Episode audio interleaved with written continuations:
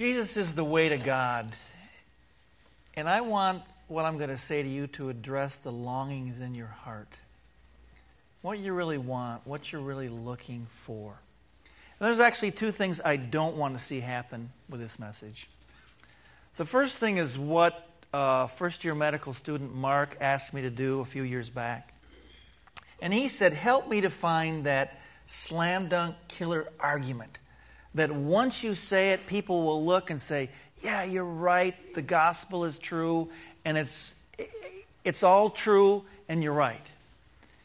And after, and so I set about looking for that, and actually I never found it because I, doesn't, I don't think it exists. Because I don't think you can, through a clever argument, talk people in to Christianity. So I don't want to be clever. I don't want you to write down that little phrase that you want to say to your friend, or maybe you're here and somebody's brought you here because they want you to hear this message, or you're here saying, okay, what do you got? Give me your best stuff. I'm not going to do that. And you could very well be, through what you hear, you might be able to poke holes in it. Go ahead, I'm not that smart. You can poke some holes in it if you want to do that. I don't intend to be clever. And secondly, I don't want to give you any bullets for your gospel gun. Sometimes when you hear a message or you hear about Jesus being the only way and you really believe that and you know it to be true and you've experienced it, when you hear somebody else saying, Well, I'm not sure, is there another way? And I'd like to look, there's something that can kind of well up inside of us and we're like, oh man, I really need to set this person straight. So you want to have a conversation with them, but the goal of the conversation is that you talk and they listen. You know how those things are. Uh, I would encourage you not to do that, to be free of that, because people need to be heard. And if somebody wants to know God, you need to talk to them about it. In fact, you need to listen to them. It's a great gift that you can give them. I can just ask them some questions. Not with the purpose of you being able to talk, but just for the purpose of letting them express where they are. Maybe a question like, Well, tell me about that. I'd really like to know what you found. Or maybe you can ask them that Dr. Phil question How's that working for you? Are you finding what you're looking for? You can ask them those. Those are great questions. Those are questions of people connecting up. So I don't want to load up your gospel gun or be clever. Because we're going to be talking about Jesus as the way to God. And insert only can just do things in our mind. And I don't want that to happen. Actually, as we think of Jesus when he said, I'm the way, the truth, and the life, no one comes to the Father except through me. Sometimes we get stuck in the first part I am the way. And all of a sudden, there are debates and there are thoughts, and we miss what comes afterward. So, what I want to do is, I want to back through the verse. I want to go from back to front so that we don't get caught and kind of sort of we hit this wall and not listen to what we ought to listen to. Jesus said, I am the life. And the more I read the Bible, the more I'm convinced that Jesus loved the book of Deuteronomy. He often quoted it, and that was his almost his go-to book when he was in the desert. And we're going to do this slowly. uh, let's see. We talk about how we're working with the slides, and I think, are we even with lunches yet, or who owes who? I'm joking around with Charla. it's kind of funny. I think she owes me two, don't you? you should see the look on her face. No way, I don't know you too. Okay. So Jesus, when he was in, and that's on page 682, when he was in temptation, if you are the Son of God, tell these stones to become bread. It is written. Deuteronomy 8 3. And then the next slide. He will, and when Satan was using it as written, Jesus again said, It is written. Deuteronomy 6 16. Do not put the Lord your God to the test. And finally, the third temptation. He said, I will, if you bow down and worship me, I will give you all this. And Jesus said, It is written. Deuteronomy 6:13. Worship the Lord your God and serve him only. Then the devil left him. The word of God is powerful when you're tempted. And angels came and ministered to him. Now, Jesus knew the book of Deuteronomy, so I'm convinced he knew the heart, or what we might call the key verse in the book of Deuteronomy, which is found in Deuteronomy chapter 20. What was the purpose, Deuteronomy 30, rather, starting verse 19? I think this is so significant. This day I call heaven and earth as witnesses against you that I have set before you life and death, blessings and curses. Now choose life so that you and your children may live and so that you may love the Lord your God, listen to his voice, hold fast to him. For the Lord is your life. Oh, do we need to understand that? For the Lord is your life, and he will give you many years in the land he swore to give to your fathers, Abraham, Isaac, and Jacob. So the book of Deuteronomy is about finding life, choosing God as the center of your life, and letting everything work out from him. Now the big question was is was that part of Jesus' message? So I actually looked in the, the book of John and found 42 times the word life in the book of John.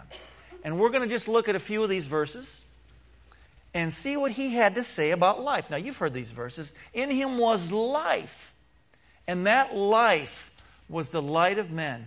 John 3:16, we know so well. For God so loved the world that he gave his only one and only son that whoever believes in him should not perish but have eternal life. Sometimes we get on the eternal part and we forget that Jesus was talking about life that never has an ending but it's life. And this life starts the day that you put your trust and hope in Jesus. And then we see in John, for example, 6:33, for the bread of God is he who comes down from heaven and gives life to the world. And then we see in John 6:35, Jesus said, "I am the bread of life." And back in that day, when they heard that, bread was their staple. Not like us today, we're counting carbs, so we probably try to stay away from bread. They needed bread. When Jesus said, I'm the bread of life, they got it. Then he said, I am the resurrection and the life. He who believes in me will live even though he dies. And then we come to a favorite verse of mine in John 10 10. What does the thief do? The thief comes only to steal and kill and destroy, kill, the opposite of life. But I have come that they might have life and have it to the full. Or we know this as abundant life. In fact, I have a daughter, Claire, here that goes to Abundant Life School. But I found some definitions, some translations for the word abundant that I wanted to share with you. And I want you to maybe pick one that might resonate with you. So listen to these when it comes to life. Let me see here. Let me find out what I did with that. It's right here. Okay. More than enough. Having some left over. Present in abundance. Abounding. Exceeding the usual number or size, exceeding the usual number of size, extraordinary, great, more, having a surplus, more than sufficient, excessive, beyond all measure. And that's the one I like. Beyond all measure. I want a life that nobody can measure. That's why Jesus came. I am the life. I am life. Now let's look at the next word that comes up. I am the truth. And here's a word that kind of always can lead us to these big debates and discussions what is truth? And we get off on that. But I want to describe and define truth in a little bit different way. I want truth simply to mean the best way to live. Truth, the best way to live. Because if you believe something, you usually do it. And it's very interesting to look at somebody's life and say, I know what you believe because I watch you live. And that's the truth. Not hard to know what somebody believes, just watch the way they live. So, truth is actually the way, the best way to live. Now, there are two kinds of truth out there in the world, and this might simplify it a little bit, but they're what I call God truths and man truths. And we sort of swim in the ocean of man truths all the time, and we very well might believe them as truths. And they're actually not God truths, but they're man truths. And you probably need an example of that to know what I'm talking about. What a man truth, what are you saying? God truth and man truth, sometimes they intersect. And somebody came up to me after last service and said, Well, here's an intersection of God truth and man truth. One plus one is two. I said, Yeah, you're right. But what are the man truths maybe that we kind of experience all the time? And here's the first one money can make you happy. It's a man truth. You ever seen that? At the university, we see that all the time. University is a very tough place to be. In fact, as I told you, I work with Chinese students, and one day I was doing sort of a conversational time when I just get together with students and we just talk in English. Because sometimes all they do is read and they just don't talk. And they need opportunities to talk. So one student pushed me over her law book and said, Read this paragraph. Do you understand what it's saying? So I looked at it and I read it, and uh, I had to read it again. And then I had to read it a third time. It's like, I think I know what it's saying. She said, For me, it takes me a half an hour with my dictionary in my hand to read one page. I said, Wow. And so I do something to make people think not to be clever. I said to her, So, why are you doing this? Why are you doing this to yourself? Which is the big question you could really ask of anybody, in particular at the university. Why are you doing this? What's the purpose? What's the reason that you're going through all this? And as I ask Chinese, usually they will say to me, so that I can make money and be happy and have all I can uh, be able to buy things and that'll make me happy. So then I say to him, wow, that's a big risk. What if it doesn't work? What if money doesn't make you happy? What a risk. Boy, I tell you, there's a lot of risk in man truth. Lots of risk. And then I'll go on to say, well, actually, money can't buy what's really the most important stuff in life. So I say, why don't you walk up to somebody, or maybe did you say this to your husband or your wife or somebody that you want to marry? uh, I will pay you to love me. Wait a minute, minute. Money make you happy? Well, wait a minute. Can you pay somebody to love you? We call that prostitution. That's not much love in that. But that's what money can do. Pretty limited. So if we think money is going to make us happy, it's a man truth. There's actually another one that I actually see at the university all the time. And that is the man truth, which simply says your job will make you happy. And I always get chuckles at this, especially the older folk who realize that that ain't going to happen. Didn't happen. But when you're young, oh, you're at the university, you're working on your career, and what you do is going to fulfill you. It's going to make you happy.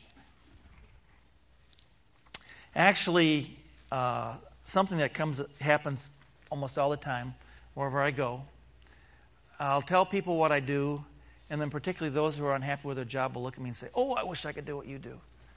That'd really be fun. That'd really be great. Or I, I want to retire and I want to work with youth. I've heard that a lot. Please don't say that to me. they don't say that to me. I might get violent. No, no, I won't. but then I say, I say to them, I'm not sure why you want my job. That's not what makes me happy. They look at me like, what? your job is supposed to make. No, your job does not make you happy. Doesn't work that way. And there's actually a third man truth, and there are lots of them. I'm just talking about three big ones. And the third one is that marriage will make you happy. And my wife already knows that ain't true. Man, I'm glad if you think that, I'm glad I'm not married to you. Because you're supposed to make me happy. You know, it's not surprising that divorce is up at 50% when people are looking for somebody else to make them happy. Actually, there is a God truth here, and the God truth is found in the book of Ecclesiastes. I wanted to read for you because I've talked about happiness. Every one of the truths ended up with what's going to make you happy because I think people are looking to be happy. Ecclesiastes chapter 2, verse 24 Man can do nothing better than to eat and drink and find satisfaction in his work. For this too I see is from the hand of God. For without him, who can eat or find enjoyment? To the one who pleases him, God gives. God gives wisdom, knowledge, and happiness. But to the sinner, those who choose to go their own way, he gives the task of gathering and storing up wealth to hand it over to the one who pleases God. So those who are not of faith are working for you. Because happiness is a gift from the gift giver. So that's where you find happiness. That's why Jesus is your life, because from him you find what you really need. And that is happiness. And he will give that to you. And that's a great and wonderful thing. In fact, truth does something for us. In John 8:32, Jesus said this. Then you will know the truth, and the truth will set you free. Because man truth puts you in prison. If you think that money is going to make you happy, you are in a prison. If you think that your job will make you happy, you're in a prison. If you think that marriage will make you happy, you're in a prison. And some of you are in prison for many different reasons and you can't ever see a way to get out of that prison. When Jesus came and announced who he was and began his ministry, he said this in Luke chapter 4. He said, The Spirit of the Lord is on me because he's anointed me to preach good news to the poor. He has sent me to proclaim freedom for the prisoners and recovery of sight for the blind and to release the oppressed and to proclaim the year of the Lord's favor.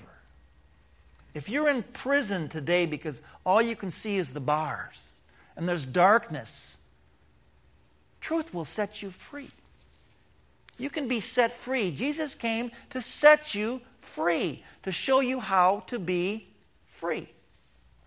Now, there is a place for prayer that Mike will talk about a little bit later. And if you're not free, you need to get free you need to begin the process of freeing yourself. God wants that to happen because that's what happens with truth. Truth frees us. To know where happiness comes from, that frees me. So you need to be free. Jesus said, I am the life, I am the truth, and I am the way. Now, I wanted to tell you something that happened to me the first time that I came to Door Creek Church. And I'm embarrassed to even say this, and I've never probably even told this to my wife. But first time I came to Door Creek Church, I didn't know, I'd never been to the church. It was dark.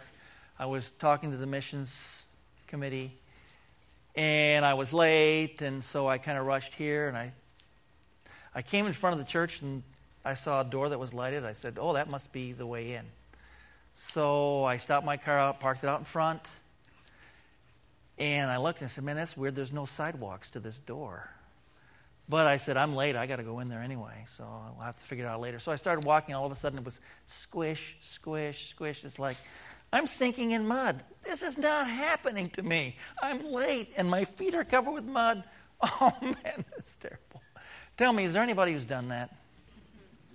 Okay, raise your hand if you've done that. You make me feel good. Okay, thank you. Not only one, many have done that. Thank you. It's not just me and the weird ways that I choose to behave. so I backed up and I got back in my car and I found the way in to church and it worked okay. And they probably didn't know. And this is the first time I've told anybody about that. And I found that there's actually, when it comes to getting into this church, there's a way to get into this church. And that's actually probably the best way to get into this church. It's the way the architect designed it to get in here. Now, for you that are looking for this airtight, oh, hey, this might be a good little clever thing, well, you know what? You got me. You're probably saying, oh, there's another way to get in church. You could break in, you could blow a hole in the side. It's true. Not the very best way. Mark wouldn't like it. The police wouldn't like it. There are, un- there are unintended consequences to the ways that we choose. But there is the best way to get into this church. I like to take uh, medical students and nursing and pharmacy students on a mission trip, and it's not easy to find something for students. So I've kind of found something that I do. I go down, bring them down to Honduras most recently. My first Honduras trip, I was in the bus, we were with the team, and we're getting to the site. And there were always people waiting, waiting, waiting, waiting. So we were driving and kind of on time, and all of a sudden we get to the very center of town, Tegucigalpa, and there's a strike, and the roads are locked. They just they block them off with trucks. You can't get in, you can't get out, you can't move. So the bus driver gets out, and the leader of the group gets out and talks to them in Spanish. And they're telling them, We're the medical team. We've come here as Americans to help you. Let us through. I thought, Oh, that's gold. That'll get us through. Didn't work. Here we were. We needed to figure out something. I had no idea what to do. So the bus driver says, Get back in the bus, everybody. And so he starts backing up the bus. It's like, Oh man, what are you doing? Where are you going? Oh, we just missed that car. We just missed that. Oh my gosh. So he turned it around. And all of a sudden, I find myself on the outskirts of the city. And I can kind of look down into the city. And 15 minutes later, we're at the site. I said, Wow, how'd that happen? If you would have given me the wheel, I would have never been able to find it. I would have had no idea, because I had no idea where I was going, I would have had no idea how to get there. But the way shower named Jesus tells you how to get there. He knows how to get you to where you need to go. And you know what? I didn't get mad at that bus driver. I didn't yell at him. I didn't say, How dare you bring us this way? I was happy. He showed us the way. Because the most wonderful thing about this message is that there is a way. God will show us the way. As I was sort of thinking about this message, a student found me, a law student, and that's sometimes how it works very often. And I've determined in my heart that I want to be findable by God and others when they want me. So I just want to be able to be found. And so a student found me and wanted to meet with me. So I met with her because she wanted to find a reason to get up in the morning. She'd lost that reason. And so I met her and just listened to her story. And about 15 or 20 minutes into the con- uh, con- uh, conversation, she had this eureka look on her face. And I thought it's going to be, oh, she's going to be looking for Jesus because we had talked about God and finding God in the conversation. And she said, I think I have it. If I volunteer for this certain organization, I think that'll make me feel better. I looked at her and I said, That's like putting a band aid on your cut after heart surgery. You're never going to get to where you need to go that way. She looked at me like, Well, man, aren't you supposed to help me to feel better? So, you know what the big question we have to ask ourselves is what do we really want? Do we just want to feel good or feel better or be happy or get some relief? That's what her words.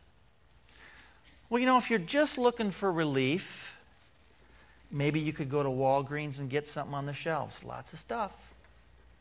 I'm not trying to be cute.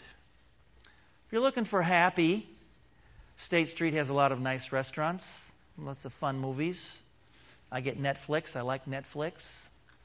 Lots of ways to have fun in this city. But if you're looking for God, there's a way to get there. And the way shower named Jesus wants to bring you there. Now, I said to her, I said, if you want to find God, I'll help you get there. The thing that I like about this passage is the way is a person. The truth is a person. The life is a person. And He is waiting to take your hand to get you to where you need to go. And that's the wonderful thing about this passage. There's a way to get there, and there's somebody there that will get you to where you really need to go because you don't even know where it is. You wouldn't even know if you got there if this is the place I'm supposed to be. But the way shower knows. That's why he is the way. That's why I'm thankful for this verse. The only way, there's a way shower. Somebody's been sent to us, like the bus driver. He knows the way. Thank God for that bus driver. Thank God for Jesus that shows us the way. My father, at the end of his life, sat on the couch and he was replaying his life because he was near the end of his life. And his goal in life that he had talked to me often was to make a million dollars. But you know, toward the end of his life, he realized maybe that's not it. That's not what I should be all about. So he took the hand of the way shower and he was shown the way. And he got to where he needed to go because Jesus will always make sure you get to where you need to go. And his life was transformed there were still some ugly warts, bumps there, like we all have. But it was different. Money didn't have the power over him. He got freed from that. And he found the way. The good news to you is, the good news to your friends is, there's a way to get to where you need to go. In the end of that place, and the beginning as well as God. And that's not just for salvation, that's for life, that's for truth, that's for everything. Jesus will bring you to where you need to go. You will get to where you need to go if you allow the way shower to show you the way. Now, the big risk for you is if you don't like that. It is a risk. What if you don't make it?